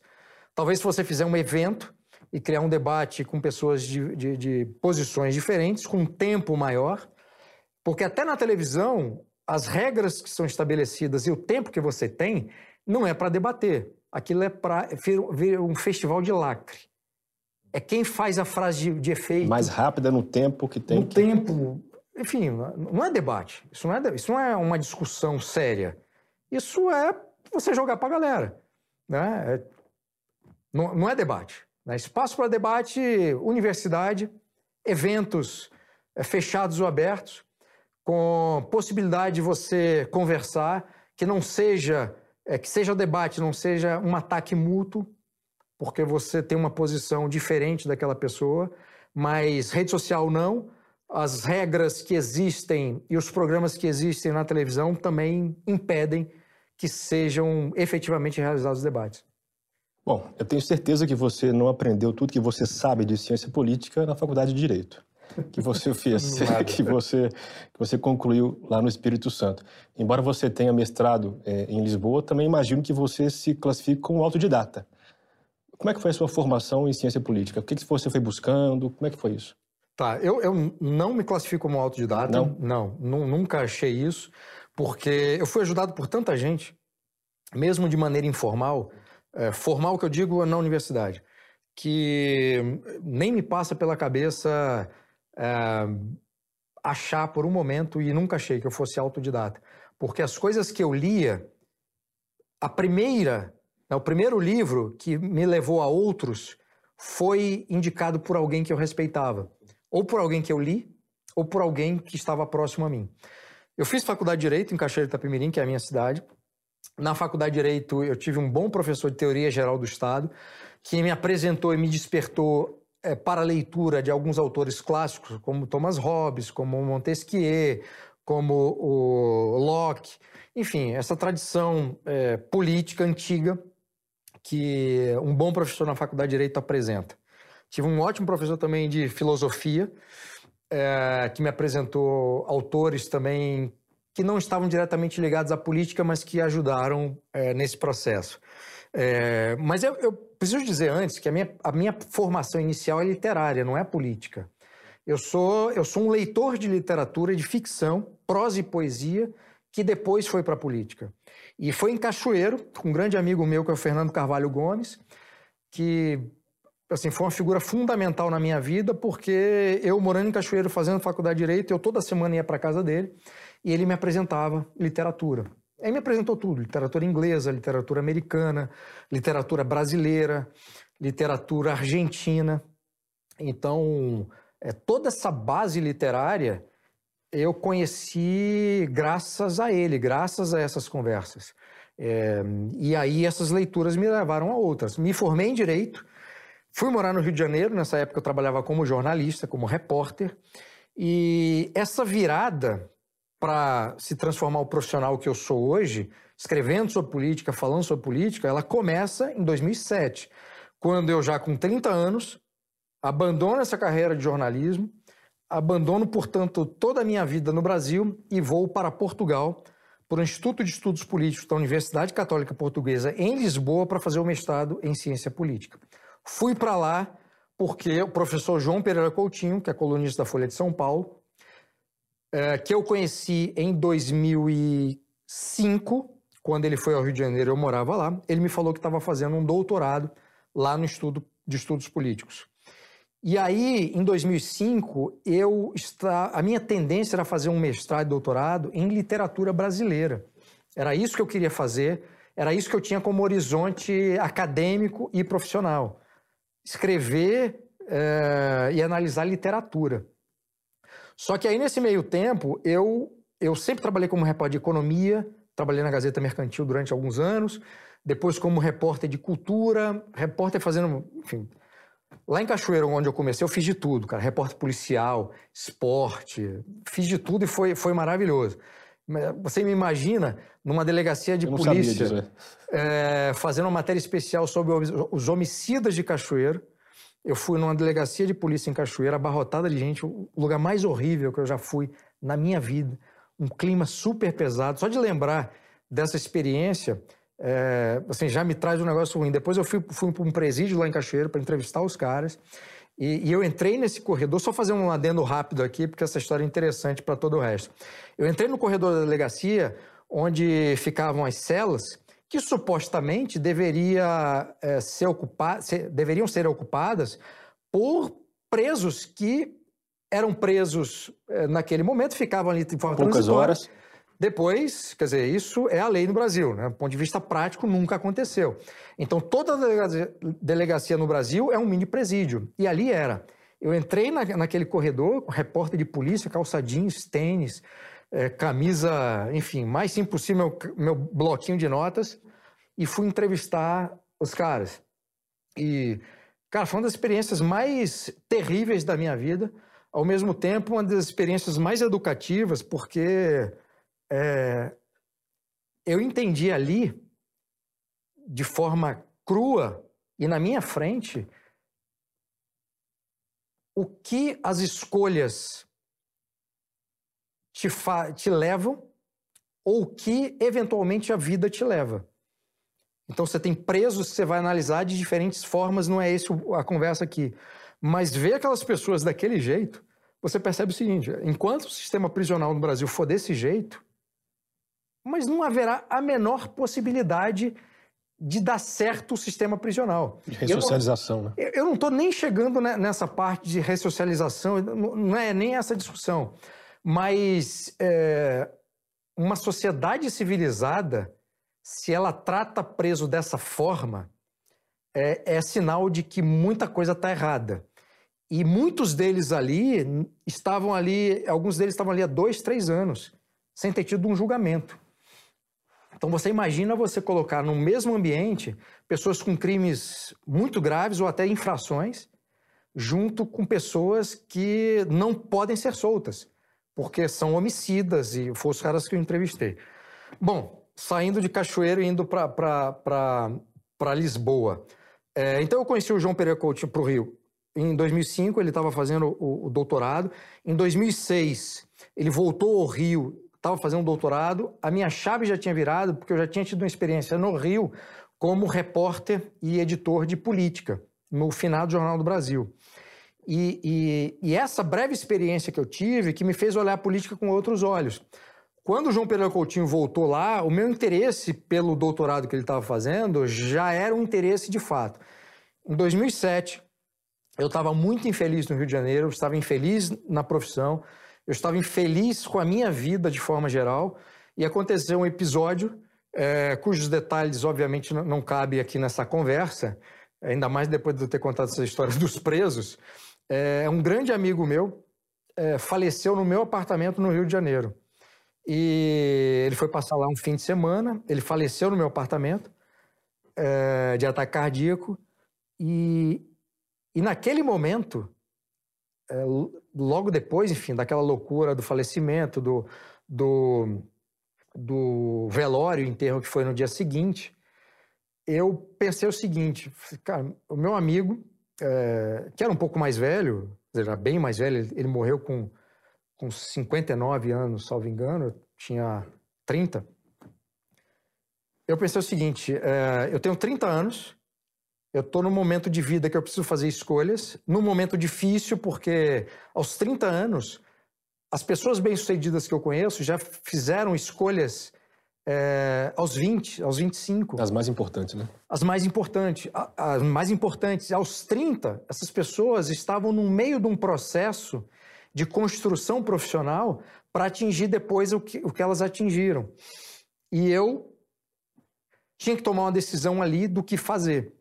É, e quando meu amigo morreu, eu falei, cara, a vida é muito curta e eu não posso ficar preso a algo ou a um conjunto de coisas que não preenchem aquilo que eu tenho como, como missão pessoal, coisas que eu quero fazer.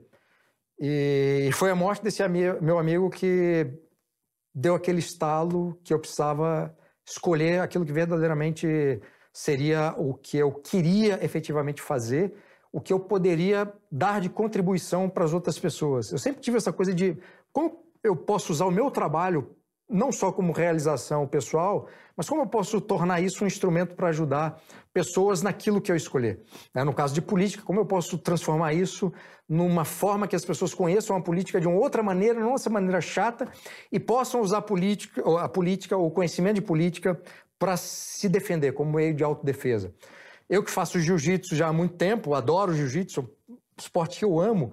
Assim, como é que eu torno esse conhecimento e passo isso para as pessoas como um instrumento de autodefesa, assim como o jiu-jitsu é para defesa pessoal? Então, uh, eu, o meu amigo morreu, eu decidi, assim, no dia seguinte, eu não fico mais aqui. Entrei em contato com a Católica, com a Universidade Católica, me pediram os documentos, eu participei de todo o processo de seleção para uma das vagas, consegui conquistar a vaga. Então, a minha vida em um mês ela saiu do repórter uh, que trabalhava no Rio para, aos 30 anos, me tornar um estudante de política. Então, a minha vida de política começa em 2007, uh, vai até 2009, 2010. Eu faço os dois anos morando em Lisboa. Em 2010, eu vou uh, para a Universidade de Oxford, por St. Anthony's College, por um acordo de intercâmbio com a Católica. Fico lá um, uma temporada, fazendo a parte final de investigação do meu mestrado. E volto, faço a defesa e atualmente eu estou terminando o doutorado também na Universidade Católica. Então, uh, não tem autodidatismo nisso, sabe? Porque eu tenho tanto pessoas que me ajudaram com esse grande amigo meu, o Fernando, como o João Pereira Coutinho, que foi e continua sendo meu grande amigo, foi a pessoa que me acolheu lá em Portugal e se tornou meu professor meu orientador no mestrado está sendo o orientador no doutorado, e tudo que eu aprendi lá, e todas as leituras me levavam a outras. Então, o conhecimento que eu tenho faz parte desse grande aprendizado com pessoas que eu conheci. Num texto antigo seu, é, que você escreveu em 2002, se não me engano, você, falando sobre você próprio, você dizia que a sua única excentricidade era morar em Cachoeiro, aquela terra desolada e você esperava que isso acabasse logo. Pergunta é: você tem encontrado o que você veio buscar fora de Cachoeiro? É, encontrei, e, e, é muito curioso porque eu morava em Cachoeiro, minha vida em Cachoeiro era muito boa. Eu tinha amigos, eu tinha família, eu gostava de morar lá. A única coisa que eu odiava e continuo odiando na cidade é o calor, fica uma cidade é, quente, miseravelmente quente, né? E continua sendo. Mas a minha vida em Cachoeira é uma vida muito boa, eu adorava, eu tenho ótimas memórias. Mas é, quando você tem ambições que a cidade não comporta, é natural que você queira ver o do outro lado da montanha, porque a Cachoeiro fica dentro de uma espécie de vale, né? A cidade fica aqui e a cidade é cercada por morros. É, não chega a ser uma serra, são morros. E, e, eu sempre tinha isso, né? Sair daqui porque eu preciso estar perto. Imagina, estou é, falando ali dos anos 90. É, então, é uma era pré-internet. É. Tá?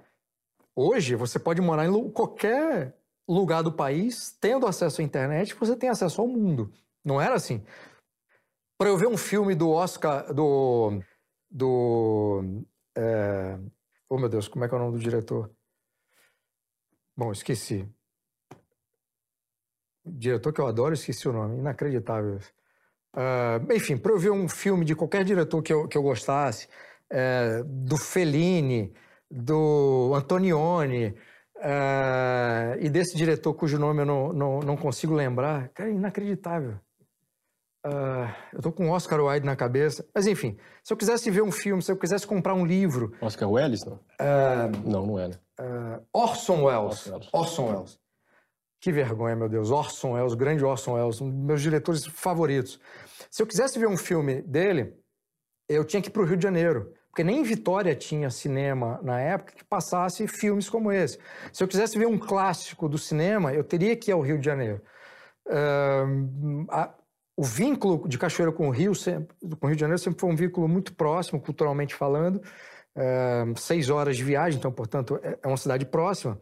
Mas era tudo muito difícil, né? Sem internet, eu não podia, não tinha streaming. Né? Não tinha, não tinha depois a loja virtual que foi criada Submarino para eu comprar. Tanto é que logo que a Submarino é, foi criada, é, a primeira coisa que eu comprei foi um box em, VHS dos filmes do Orson Welles. Enfim, voltando aqui ao ponto. É, Cachoeira é uma cidade que me limitava muito para aquilo que eu queria. Todo aquele universo que o Fernando Gomes me apresentava na, na casa dele, aquele universo cultural, de, de filmes, de pessoas, de escritores, Cachoeira não tinha. Né? Graças a Deus eu tinha o Fernando. Então, a, a, era uma terra devastada porque Cachoeira também tem uma história muito bonita do ponto de vista intelectual e político. Você tem grandes nomes, você tem até um, uma expressão que foi criada, é, que era um gracejo, né? É, Atenas Capixaba, em razão é. daquelas figuras todas. O termo, na verdade, se chamava Atenas Campestre, porque tinha um distrito de Cachoeiro onde se reunia, é, se reunia um grupo de intelectuais, é, alguns é, do Rio de Janeiro, que foram morar ali naquela região. Então, esse grupo de, de pensadores, intelectuais, escritores, leitores e tal, é, era um grupo muito bom, intelectualmente falando, e um, uma das figuras que frequentava esse grupo, num prefácio de um livro de um outro autor cachoeirense, que era o Newton Braga, grande poeta, irmão do Rubem Braga, que ficou conhecido como uma figura nacional, o, o, o, criador da crônica no Brasil, Rubem Braga, mas num prefácio é, é, do livro do Newton Braga, esse autor é, se referiu a esse grupo como Atenas Campestre, por conta do sítio que eles, a fazenda que eles se encontravam. De Atenas Campestre para Atenas Capixaba virou um negócio, porque Cachoeirense é bairrista e tudo mais. Né? Um orgulho danado esse negócio. É, então, eu olhava esse passado de Cachoeiro com aquilo que eu vivia naquele momento, né? É, de pouquíssimas pessoas interessadas em cultura e literatura, né? e eu muito jovem, aquela coisa impetuosa do jovem querendo resolver tudo é, do dia para a noite. Eu queria ver o que estava fora, eu queria é, mas aí eu saí de Cachoeiro, fui para o Rio, e depois fui para Lisboa, e depois fui para Inglaterra, depois voltei para o Brasil. Aí, é, nos últimos três anos morando em São Paulo, todas as vezes que eu olho para Cachoeiro, é, eu, eu, já não tenho mais esse sentimento de terra devastada, obviamente porque eu saí de lá, né, eu não estou vivendo é, os problemas do dia a dia. Nem o calor. É, nem o calor, principalmente o calor. É, então eu consigo até olhar para esse Bruno que escreveu em 2002, né, é, apelidando Cachoeira de Terra Devastada, culturalmente falando. É, culturalmente falando, obviamente a, cidade é, continua com seus problemas, mas é, o carinho que eu tenho, né, o, o amor que eu tenho por aquela parte da cidade que faz parte da minha vida, e o débito que eu tenho, com a, com a cidade, com os amigos, principalmente com, com o Fernando Gomes, cara, é um negócio assim tão monumental que eu jamais me, é, usaria essa, essa, o título do poema do, do T.S. Eliot, de The Wasteland, Terra Devastada, para se referir a Cachoeiro. Porque se não fosse aquilo, se não fosse aquela, aqueles anos de aprendizado com o Fernando Gomes, se não fosse tudo aquilo que eu vivi, todo o resto não teria acontecido. Nesse mesmo texto, você diz que você sofria de uma velhice precoce. O que, você quis dizer com isso? O que, se passava pela sua cabeça? É um texto que você escreveu quando tinha 26 anos, né? ou seja, muito mais jovem do que hoje, mas estava ali descarregando algo da sua psique ali. Né? O que, que é esse, esse velho precoce? É, eu sempre me senti muito velho. Em que é, sentido? Eu, eu, desde criança, convivia com muita gente mais, uh, mais velha do que eu. Então, quando você tem, sei lá, 10 anos e você está ali na família, é, pai, avô, tio, tia, e, e, e, com as pessoas muito próximas, sempre muita gente adulta, uh, e quando você, obviamente, já tem uma predisposição né, em termos de personalidade a ser, um, a ser pelo menos se sentir mais maduro, isso tudo contribui para que você vá, vá crescendo e se sinta um velho perto das pessoas da sua idade. É, é, e isso foi uma constante na minha vida. E, e, decisões que eu tomava, por exemplo, na faculdade de Direito, é, decisão que eu me arrependo, inclusive, eu não participava da vida social da faculdade, porque é, os anos de faculdade foram anos que eu tinha recém descoberto que eu gostava de ler. A paixão pela literatura, ela começa em 1996, eu já estava velho para descobrir literatura, eu já estava com 20 anos, é, então eu, eu entro na faculdade de Direito em 97, já com um déficit na minha cabeça de leituras que eu não fiz, né? E, e, e, eu imaginando os nomes que eu respeitava, os, os, caras tinham começado a ler com 12 anos de idade, com 13. Então, eles, na minha idade, com 20, 21, já tinham lido coisas que eu ia começar a ler. Né? Desde os clássicos, Madame Bovary, Montanha Mágica, Crime e Castigo, todo, todos esses tesouros da nossa literatura, eu estava começando a ler naquele momento. Então, e eu trabalhava durante o dia e fazia faculdade de direito à noite. E eu pagava minha faculdade. Então, o tempo que eu tinha para ler era muito curto. É, e, e, eu, assim, e, e, na minha casa, assim, cinco irmãos, cachorro, telefone tocando, é, barulho de carro passando na rua. Eu tive que também encontrar formas para eu poder me isolar de tudo que estava acontecendo na minha volta e eu conseguir ler e estudar. E eu tinha pouco tempo para fazer isso. Quando, na sexta-feira, por exemplo, o pessoal é, basicamente não via as aulas, via a primeira aula, a segunda, depois todo mundo ia para um bar que tinha na porta da faculdade, cara, que tinha o melhor nome de bar, de pós de faculdade de Direito que eu já vi na vida. Chamava-se Habeas Corpus.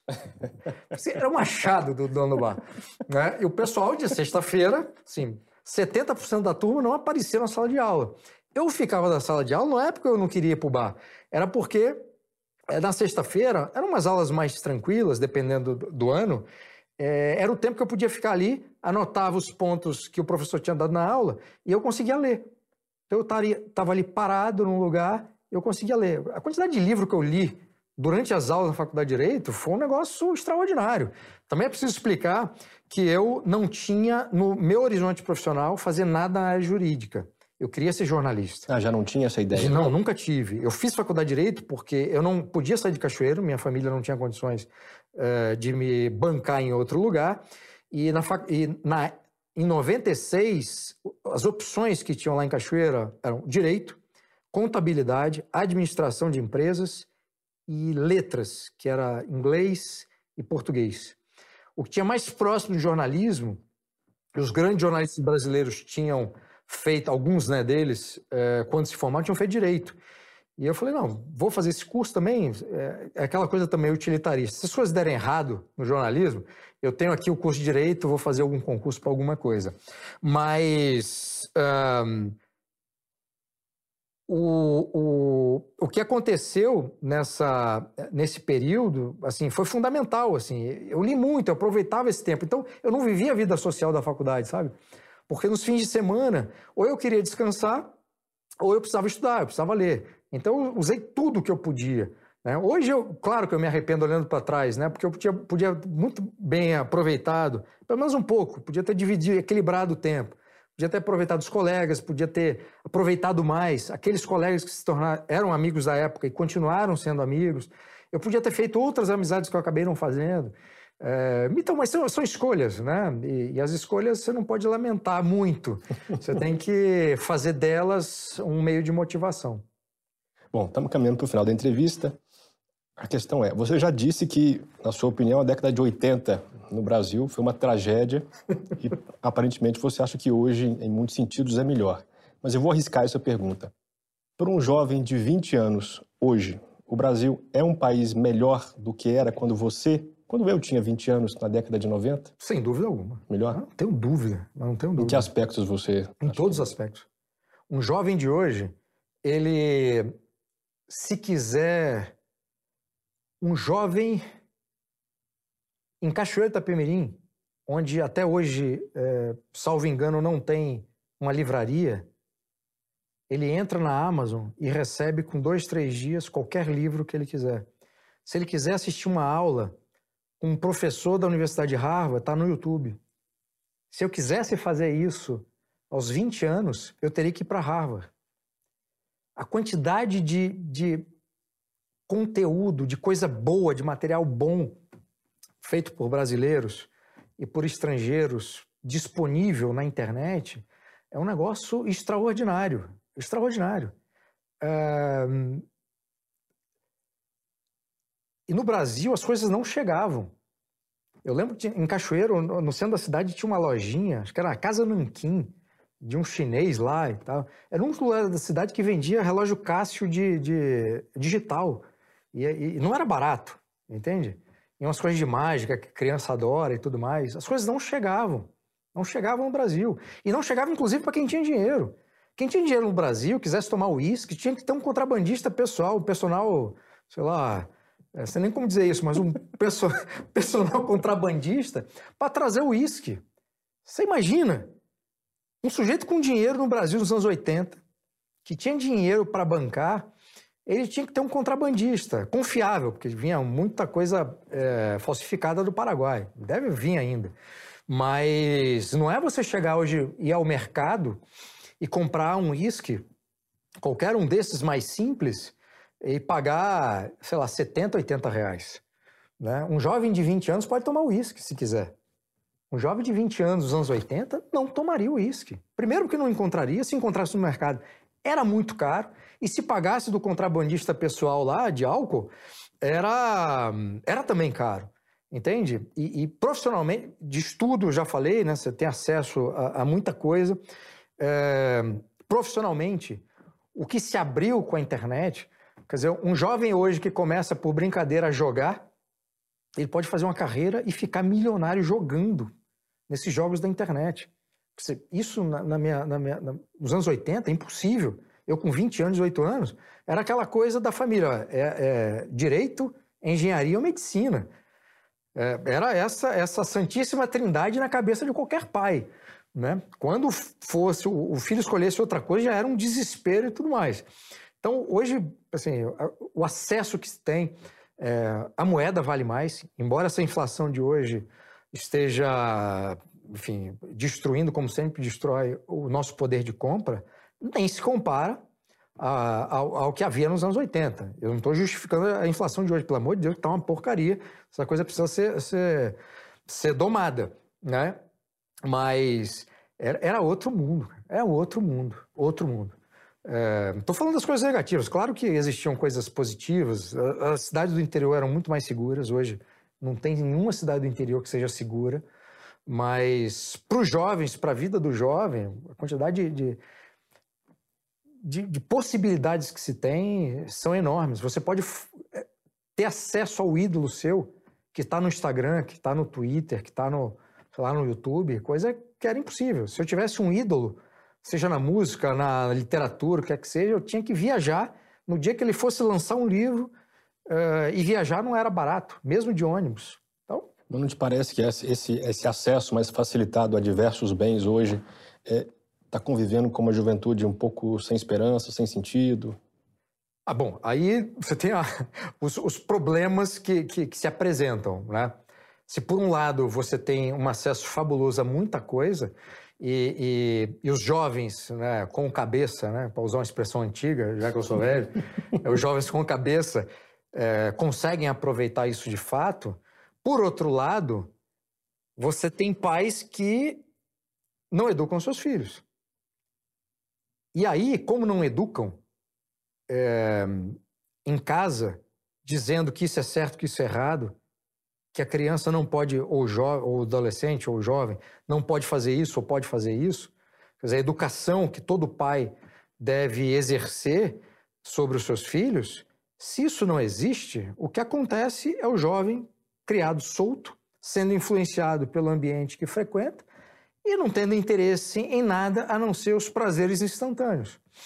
Então, no caso do jogo, por exemplo, que eu dei, que eu apresentei aqui uma dimensão positiva, Quer dizer, é, o problema que se dá do ponto de vista psicológico de jovens que já têm algum tipo de problema e que se isolam dentro do seu quarto e passam o dia inteiro jogando e não têm vida social, é, é absurdo. Então você vê, é, assim, regularmente, psicólogos, psiquiatras falando do problema, da dimensão do problema é, de crianças e jovens por conta de, de, de, de computador de jogo. É, quer dizer, aí a culpa do jogo é dos pais. Porque se você tem um jovem em casa que passa o dia inteiro no computador e os pais permitem, quer dizer, é muito fácil a gente jogar a culpa no jovem, que não tem sequer uma capacidade de discernir o buraco que ele está se enfiando. E, então, assim, a responsabilidade dos pais hoje, ou a irresponsabilidade dos pais, a negação de educar os próprios filhos, se negar e terceirizar essa educação para babá, se tem dinheiro para ter babá, para a escola, isso é mais grave, porque pessoas de diferentes classes sociais terceirizaram a educação dos seus filhos, não o ensino, aí fazendo uma distinção aqui importante, né? a escola tem que ensinar, a escola não é para educar, educação é em casa. Se a escola contribui no todo da educação, ótimo, como a rua vai contribuir, os amigos, família, etc. Mas a educação entendendo a educação como um grande círculo dentro do qual cabe várias coisas, essa educação tem que ser dada pelos pais. Se os pais se negam e terceirizam para a escola, quanto pior a escola, quanto pior o professor, pior essa educação. Se transfere para babá, se transfere para. Enfim, vai assumir o ônus. Se transfere para o computador e para o jogo, ah, tem, assim, acho que todo mundo já ouviu ou já passou por essa experiência de um pai ou pais, pai e mãe, reclamarem que o filho não lê. Aí você vai na casa dessa pessoa, não tem um livro. Tem um livro. Essa pessoa não lê. Os pais não entendem que a criança imita os hábitos e aquilo que os pais fazem.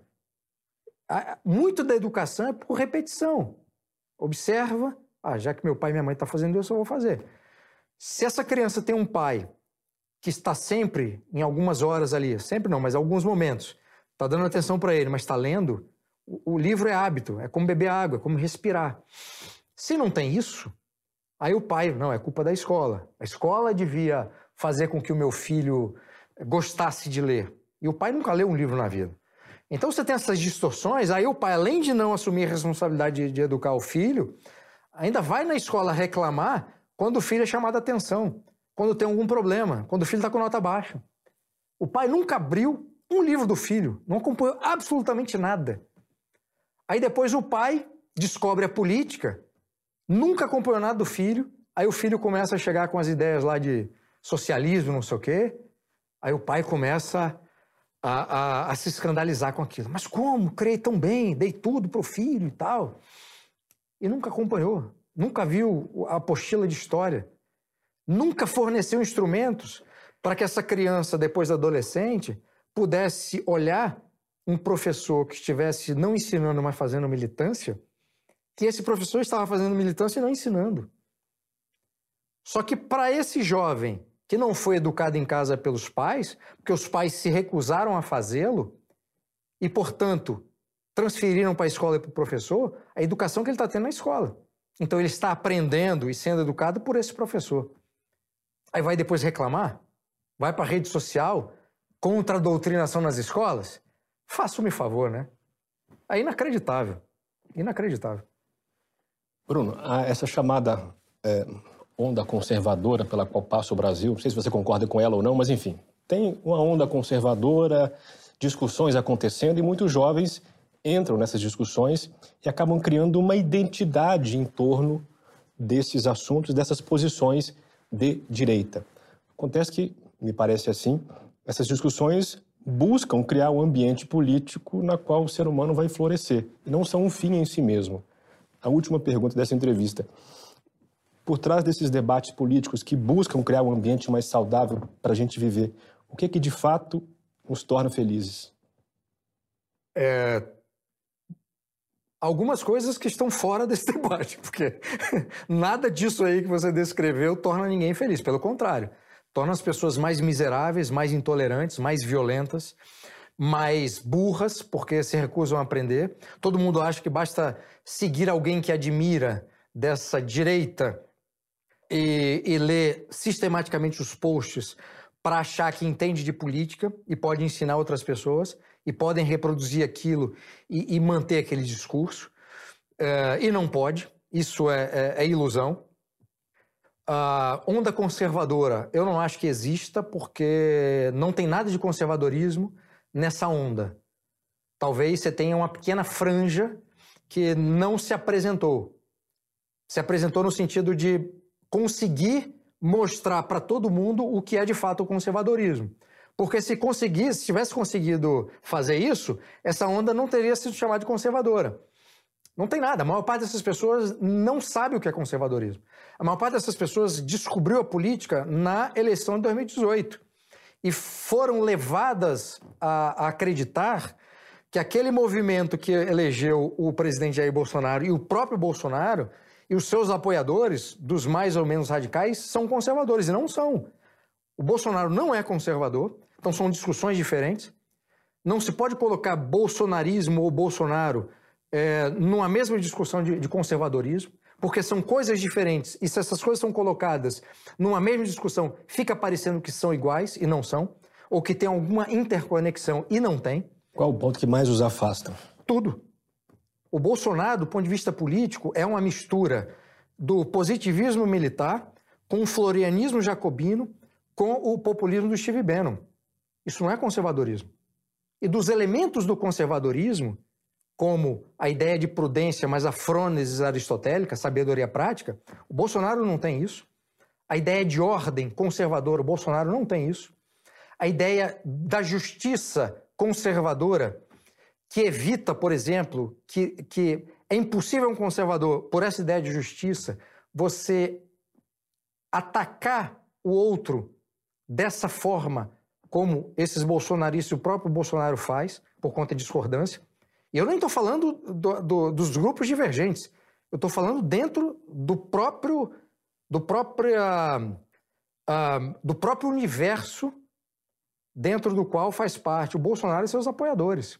Se alguém diverge de qualquer coisa, esse alguém é atacado de forma virulenta é, é falado como é, é, é, visto e acusado de ser traidor, não é patriota suficiente.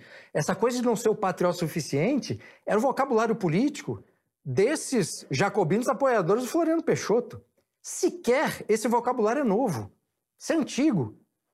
Isso faz parte do início da República. Floriano Peixoto, entende? Então o Bolsonaro deve ser, deve ser visto dessa forma, como uma, uma fusão desses três elementos. Populismo do Steve Bannon, que é a coisa atual, o, floriani, o florianismo jacobino. É, jacobino porque os apoiadores radicais do Floriano Peixoto é, declaradamente agiam, se comportavam como jacobinos da Revolução Francesa, e o é, militarismo positivista, que foi um dos grupos que concorreu para o golpe militar de, de 15 de novembro de 1889. É, no caso do conservadorismo, enfim, já citei aqui os elementos. Então, não, essa confusão não pode ser feita. Essas pessoas é, que estão aí nessa onda conservadora de conservadora não tem nada, foram levadas, é, essas pessoas foram levadas a crer que esse grupo aqui representava o conservadorismo, e não representa. Basta você pegar os elementos do conservadorismo, eu nem estou falando de conservadorismo britânico, não é isso. Eu sou um estudioso, um defensor e alguém que, que assumiu a responsabilidade de recuperar e atualizar o conservadorismo brasileiro dessa tradição do século XIX. Eu estou pegando esses elementos, alguns dos quais eu falei, né? tem um organicismo também, tem um ceticismo político. O que, que tem de ceticismo político aqui? No Bolsonaro e nos seus apoiadores? Nada. Então, assim, eu tenho só três elementos que inviabiliza, inviabilizam qualquer identificação com esse grupo. E, ao mesmo tempo, eu disse o que o presidente e esse grupo representam do ponto de vista político. Então, onda conservadora não existe, porque não tem nada de conservadorismo nessa onda. É, aí, no caso, a sua pergunta era os jovens, né? O que nos faz feliz? Ah, o que nos faz Somos feliz? muito longe. Cara, eu acho assim, é, eu prefiro perseguir mais o bem-estar do que a felicidade. Porque, no fundo, a felicidade são como pequenos trovões, pequenos relâmpagos que te tiram daquela situação de normalidade e, ao mesmo tempo, é impossível você manter o estágio, o estágio perene de felicidade. Porque a partir do momento que você atinge aquele pico, aquele pico já se torna normal. Então você vai ter que sempre ter picos de felicidade acima daquele pico que você já atingiu. Isso é uma coisa que vai levar à infelicidade. Então, a busca por felicidade, no fundo, é o caminho para te levar a uma infelicidade perpétua. É o equivalente a você consumir uma dessas drogas muito pesadas, tipo crack. Você está sempre tendo que aumentar a dose, porque aquela dose primeira ela já não faz o mesmo efeito. É... Já o bem-estar seria uma situação de equilíbrio. Equilíbrio que eu acho que é a perspectiva, uma, conserva, uma perspectiva conservadora que mais me agrada. Não é que você não possa ter instantes de felicidade, não é isso. Porque muitas vezes esses episódios de felicidade, eles não estão no seu controle. Você até às vezes busca alguma conquista, você às vezes é surpreendido por alguma notícia, por exemplo, de uma gravidez. A Mari, minha esposa, está grávida, a gente descobriu no ano passado. Então, quando a descoberta da gravidez, ainda mais da forma como ela, ela me deu a notícia, ela comprou um fone de ouvido que eu queria muito e, e aí, pro aniversário do ano passado, e aí fez lá uma surpresa e tal, me entregou o fone e falou assim, ah, olha aqui e tal, testa o fone e tal, botou no meu ouvido e ela, ela pegou o celular dela, emparelhou e falou assim, ah, ouve aqui uma música, uma música eu vou botar e tal. Eu falei, tá, vamos testar, vou botar música. E aí eu falei, ah, a música não começou ainda não. Aí, não, peraí, que é a música do Metallica. Eu falei, pá, Metallica, beleza, mas eu gosto de outra banda de metal, você sabe, né? Não, mas vou botar aqui a música do Metallica. Aí começou assim um barulho, e eu não entendi o que que era. Eu falei, mas a música não tá começando. Eu falei isso algumas vezes, a música não tá começando, a música. E aí o barulho começou a se tornar mais, mais constante, mais perceptível, e na hora eu entendi era o barulho do coração da, da nossa filha. E, e assim, é uma coisa que você não tem controle, né? E você tem aquela felicidade e você tem que viver aquela felicidade da forma mais plena possível. Como eu vivi naquele momento, como a gente viveu junto naquele momento. Todas as vezes que a nossa filha chuta a barriga da, da, da Mari, é um, um instante de felicidade que. Mas, mas isso não é a busca pela felicidade, entende? Que tem um outro sentido. Porque a busca da felicidade eu acho que é o caminho para a infelicidade. Porque você está sempre tentando buscar o pico, do pico, do pico, do pico. E eu sempre busco um bem-estar e aproveitando enfim, de forma radiante esses instantes de felicidade que Deus nos concede eventualmente. Os instantes em que a felicidade te busca, né? com a graça de Deus. Bruno, foi uma satisfação falar com você. Muito obrigado. Obrigado, obrigado pelo seu tempo. Obrigado pela conversa. E você que chegou até aqui, muito obrigado pela sua audiência. Aguardo você no próximo Contraponto, na segunda-feira, às 20 horas.